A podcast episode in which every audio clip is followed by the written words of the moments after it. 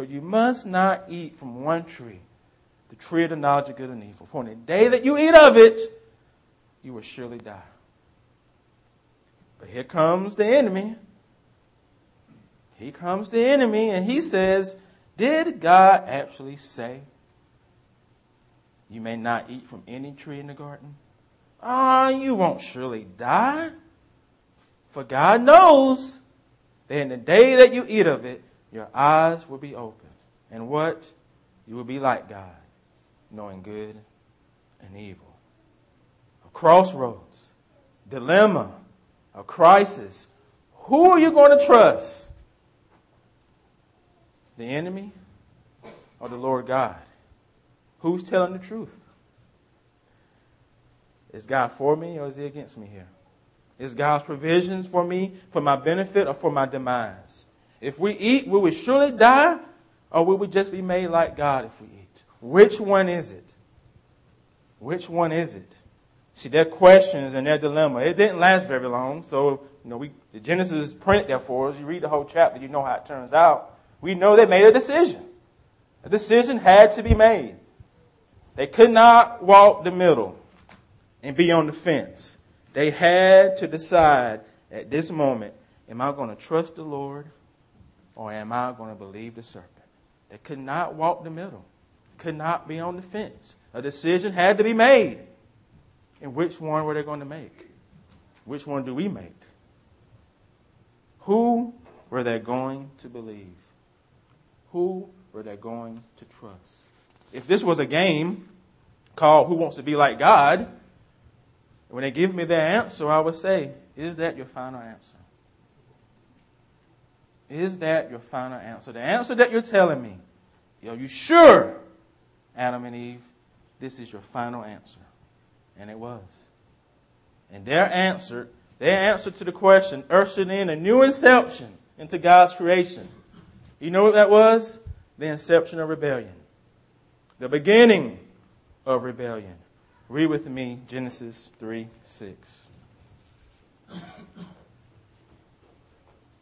So when the woman Eve saw that the tree was good for food, and that it was a delight to the eyes, and that the tree was to be desired to make one wise, she took of its fruit and ate. And she also gave some to her husband who was with her, and he too ate. Please pray with me. Father God, I pray for your spirit to glorify your name. That all of life is about you. Preaching is about you, and it's for your glory. And I pray, Spirit, that you will come. If you don't move, ain't nothing happening. So, I mean, I have, I don't have the power to change hearts. I don't have the power to change lives. I'm just a man. But Father, you are not a man. You are God. And I pray that you will bring glory to your name, that the words that I say will lift you up, that I would decrease, Christ would increase, Father. That I would get out of the way and the Spirit will do his job this morning in my heart and in the heart of your people. Glorify yourself, Father. In Christ's name I pray. Amen. The inception of rebellion. This is what we have in Genesis 3 6. You see, after Eve's conversation with the enemy, her, her, her whole focus, all of her attention was completely drawn to that tree, to the tree of knowledge of good and evil. And in this verse, we have a sequence of responses by Eve that eventually led to rebellion. The first thing she does is she looks. The text says she saw the tree. What did she see about the tree? She saw that the tree was good for food and it was a delight to the eyes. Now, is that bad? Is she in trouble at this point? Is it bad that Eve was able to recognize the beauty of God's creation? No, that's not bad. Nor was it the enemy who convinced her to see that. Don't forget, God created the tree in the garden. Genesis 3, third, Genesis 1, 31 says, The Lord God himself saw everything that he had made, and behold, it was what? What, what, what was it? Good. No, it was very good. It was not just good, very good. And in Genesis 2 8, it says, Now the Lord God planted a garden in the east, in Eden. And there he put the man he, he formed. And the Lord God made all kind of trees grow out of the ground. Trees that were what? Pleasing to the eye. And trees that were also good for food. In the middle of the garden were two trees. The tree of life and the tree of knowledge of good and evil. So, if, if, if, if God sees the tree and it's good for food, pleasing to the eye, and Eve is able to recognize that, she's not in problem, she's not in sin there. She's not in trouble there. Because it's God's creation. And her, and her being able to recognize that it's not evil. It's not rebellion. Think about, I, I think I shared this with you before. We took Madison to the beach for the first time over the summer. And when she got out of the car and she saw the ocean, she went crazy. Mommy, daddy, look, the ocean, the ocean. Even at age three, you can be amazed by God's creation. See the beauty of what God has created. All of us have those moments when we can see something in God's created world where we're like taken back. Wow. It could be the beach. It could be the Grand Canyon. It could be whatever. We all are able to recognize that. Now, if that is true post fall, how much more before Adam and Eve fell? If they're able to recognize that. You see, we all see a rainbow and we're like, that's a beautiful rainbow. And yet, we live, we live east of Eden now, but we're still able to recognize the beauty of God's creation. The Garden of Eden was a beautiful sanctuary. Beautiful. And Eve's ability to see that is not a bad thing. It's actually a good thing. And remember, God created all things, and all things very good. See, what gets her into trouble, what the enemy's intentions were, was to create in Eve a discontentment with what God had already provided for her.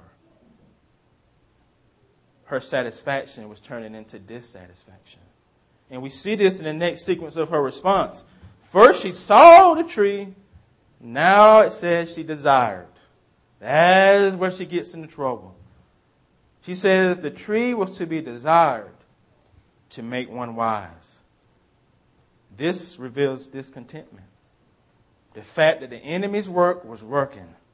The seed he has planted was growing. And know for sure that this is not a good desire. This is not a desire by her to glorify the Lord God. The forbidden fruit was the object of her desire. And as we know, what our desires is internal, right? Something inside of us. It's our heart. And eternally, her heart was turning away from God by her desire for the tree. Her gazing at the tree had turned into covetousness. It was a lust. A lust for craving, to have what the Lord God said she could not have. And remember his command to them. He says to them not to eat from this tree of knowledge of good and evil. For their benefit. It was for their good. He wasn't holding out on them. He wasn't holding them back. It was for their benefit not to eat from that tree. Why? Because if they ate of it, if they eat of it, they would die. You don't have to go to Bible college or the seminary to understand what that means. If you eat the fruit, you die. You don't have to go to the concordance or, or Greek dictionary or whatever. Die means die. And if you don't eat, you live. It's not rocket science. It's simple. Eve was deceived, though, by the serpent. And she did not hold on to God's word. There was some internal justifying going on, rationalizing going on with her. The tree was to be desired to make her wise. What does that mean? It means she was going to take what was part of God's good creation and use it from something that it was never created for. The fruit was now going to be the source of her new wisdom. You see what do you see what's happening here? She was going to attain wisdom from a fruit of a tree. I'm going to attain wisdom, be made like God. I'm going to know good and evil. but I'm going to do it independently of God. I'm going to do it through the tree. This is what the serpent was doing to her. Tuesday, this past Tuesday, um, my friend Pap, he one of his songs, one of the songs he sings I like to hear is called "Rich Woman, Poor Woman," and the song starts out with the rich woman talking about her nice dress that her father has given her, and it goes on. She talks about the nice mansion that her father owns, and, and then it talks about the yacht that her father owns. Then it gets to the poor woman and the poor woman tells her, You see, that land that your father's mansion is on belongs to my father. The yacht, the water that your, your father's yacht is on belongs to my father in heaven. You see, Adam and Eve were beginning to build a hope on something that was not eternal. Losing the big picture. Losing the big picture that God had given them the freedom to eat from any tree in the garden. They had it all. They had, they were talking about living the, the high life, the big life. Had it. But yet, the desire to have it was not forbidden. They had to have it. It's a low down, dirty shame what happened to Adam and Eve. When the Lord God created them, He blessed them. He made them beautiful.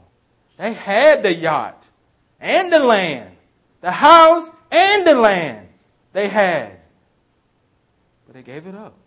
What he tells them, be fruitful and multiply. Fill the earth, subdue the earth, and have dominion over the earth, over all the other created things. I mean, God has given them everything to exercise dominion. And now, Instead of exercising dominion, they were going to subject themselves to the other created things. Does that sound familiar? We worship other things now trees, rocks, animals, when we're supposed to have dominion over them in the creation, in the created order. That's how God created it all. But the fall turned things upside down. Now, she was beginning to place all her dependency upon the fruit. This fruit is going to make me wise. It's going to make me like God, knowing good and evil. Now, how about you in your life? The tension for all of us is how can I enjoy God's creation without making it the object of my worship? Do you struggle with that? Or is it just me? Because if you don't, maybe I just need to come sit down and you come tell everybody how not to do it. Yes, we all struggle with it. Do you seek to use God's creation in ways that was never meant to be used? Your marriage, your relationships, whatever. Don't forget, everything in this world is created by God. I don't care if you have a car, your shoes. Don't forget who's providing you with the things that you have. It ain't you. It's God. He is still God. He is still the man, and He is still creator. So it's not your stuff, it's His stuff. And are you using it the way He wants you to use it? Is the question. Because you can enjoy creation without worshiping it. The question is, do you know when you're worshiping it? You say, well, how can I know? If I take what you cherish the most, what would it do to you? Then, that, then you'll know. if I take what you treasured most, if I took all the money you have in your bank, what would it do to you? Only you can answer that question. And your answer to that question determines is it your worship? Is it your mini God? Or do you really see it as this is just God's stuff? I'm just a steward of it. If you're a steward of it, you can let it go. And it won't ruin your life. And it won't ruin your life. You see, Eve wanting to be like God, is that a bad thing? To want to know God and be like Him? You see, what she did is that she justified the means to get to that result. You see, her eye, she felt like she could eat this fruit, and the result was going to be, I'll be made like God. That should be a good thing. But the, the, mean, the means does not always justify the result or the ends, particularly when it comes to God's word. You see, she saw the tree, she desired the tree, and eventually she just rebelled. They took of its fruit and ate, and she gave some to her husband who was with her. The tree is not the problem in this story. The tree is not the problem. The tree isn't the one with the issues. The issue has always been whether or not they were going to be obedient to what the Lord God has said. That was always the issue. Were they going to choose obedience or choose disobedience? Remember, they had the freedom to say no. They were not robots. They were fully responsible and they chose rebellion. They chose it. They were morally free to turn away from the enemy and walk away, but they didn't. I know some of us are thinking, well, if it was me, then I probably turned away. Well, we don't have that luxury. You notice saying the apple doesn't fall far from the tree? Adam and Eve is your parents, and you don't fall far from that tree. They're your parents, our first parents. And what they did, we are feeling the effects of that. Sinful. You see, Adam and Eve were already like God. How? They were already created in his image. God said we would create man in our image. And what does that mean? They were, st- they were like him. But they didn't realize that. They were already like him. And they didn't realize is that when they took that fruit, bit into it, their fellowship with God was ruined. Their communion with God was broken. It was a self inflicted death blow But they, they inflicted upon themselves. I was going to be like God, but actually separating themselves from Him. And then we have the inception of rebellion, is what we have in Genesis 3.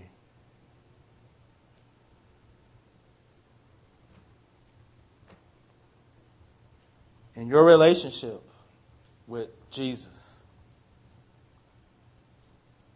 Do you commune with Him? If you don't have a relationship with God, do you want one? Because you can have one. One of the things Mark always talk about is your created purpose. Your created purpose is to know God, to be in fellowship with God. And that's what they lost. That's what they lost that perfect union of being in a perfect relationship with the Lord God, the covenant God. They lost it all. That's what they lost. You see, it's like if let's say if you're at home, if you're in a room with just one window, you have one one a shade on the window, the light shining through, and so you depend upon that light to light up the room. That, that, the sunlight that shines through the window lights up the room, and you can see clearly everything that's in the room because of the light that shines through. You can walk around the room freely without bumping into things because of the light that's shining through the room. The light makes it possible. The light makes it possible for you to function within this room.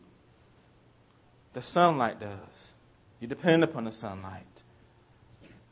But what if you start to let the shade down? Completely let the shade down. Think about that. If the shade is being let down, what happens to the sunlight? It, it goes away. It's, it's shining outside, but it's no longer shining in your room. The sunlight slowly disappears until it's all dark. Your eyes are open. You can still see. You're not physically blind. But it's like being blind if you're in a dark room with no light. And what happens to your way? Can you find, can you walk around the room freely without bumping into stuff? Can you? Can you? If it's dark, you're gonna, you gotta hold on to the chair. You gotta hold on to the desk to find your, your way through the room. Listen to this. What happened to Adam and Eve? The sin shut off God's light from their life. The light that they were dependent upon. And guess what? As dependent beings, you're going to have to be dependent upon something to hold you up. And so now, they were going to be dependent upon creation to hold them up, to get them through. Because one thing about us, we're not, we're codependent beings. We're not independent like God. God doesn't need anything else to exist. We do. We do. And so they rebelled against the Creator, and now they're going to have to use creation in order to hold themselves up so they can function, to cover them. That's what they lost the covering of God. And so now they got to be covered by other things, and it's sin. Codependent, worshiping other things. He said, Well, this is a lot of bad news. This is a story I'm telling. The gospel is coming next week. Well, two weeks from now. It's coming. But it's a story. It's a story that I'm telling from Genesis 3. The inception to question, the inception to rebel is what we're talking about this morning. Next week will be the inception to hide and cover, and then the inception of the gospel, which is in Genesis 3 as well. We all see that. Genesis 3 can explain everything about life. If you only had one chapter in the Bible, if you had Genesis 3, you would see a God who is holy, a God who is merciful, and a God who is gracious. Just in those three chapters of the book. They give you a picture of who our God is. If you just had those three chapters. And I credit, those three chapters are critical to understanding the faith. Why does bad things happen? The fall. Did God make a way? He did. He covers us. We all know how the story ends because we have the New Testament. I'm just painting a picture for you. And so, when you think about your life, your stuff, are you worshiping it or are you actually enjoying it for God's glory? That's what you have to think about. That's what you need to think about. Your job, your vocation, your stuff, your house, whatever, your relationships. Am I using it to glorify the Father? Or am I using it to glorify myself? To make myself further, to further myself, to boast myself, to move myself further away from Him. That's what you have to wrestle with as a believer. Because you're going to still struggle with sin. You're going to still struggle with idolatry. But you have to fight it. You got to recognize it when it comes up. Do you recognize it? It's the question. As I said this week, when the enemy comes and whispers in your ear, did God really say you shouldn't do that? Ah, God was just joking. That command isn't, no, that command really doesn't mean that much. You can, you can skip over that one. Nah, the one about being faithful to your wife, now, you know what? You know what? Hey, God understands. You know what? He, he understands. It's okay if you do that. It's okay. Stealing. Yeah, that's fine. Just a, just a, you're just stealing little stuff. Oh, just a little white lie.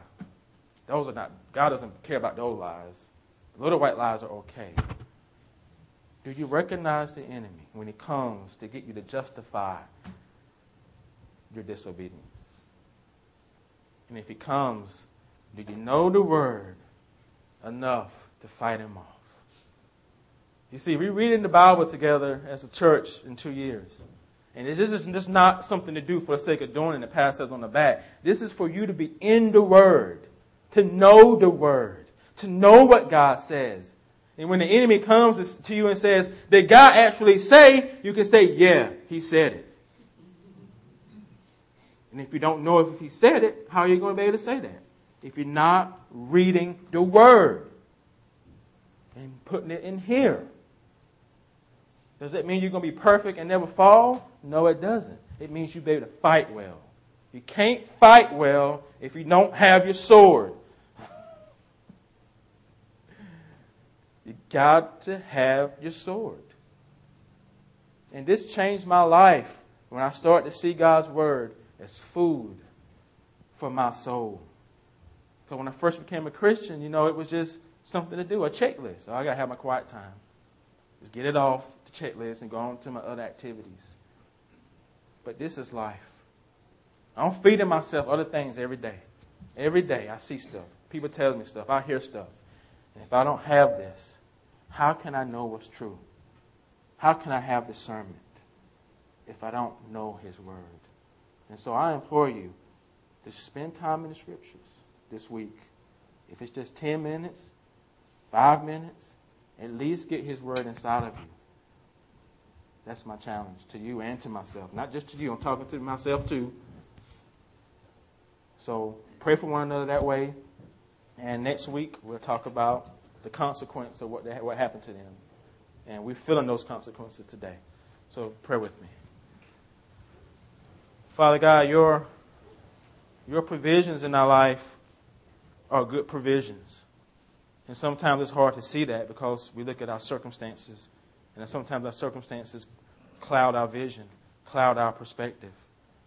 But Lord, help us not to lose sight of the fact that you're good despite circumstances. And the reason the world is where it is is because of the fall. It isn't because of you. It's because of the fall. That's why we have sickness. That's why there's death. Because of Genesis 3, 6. So, Father, help us to, to have your word in our hearts. Holy Spirit, you live in all of us. You live in your you live in believers, Spirit. So give us the power to be able to recognize the voice of the enemy when he comes. For he's going to come. Hardships are going to come. Temptations are going to come. I mean, we're not Superman. We're not superwomen.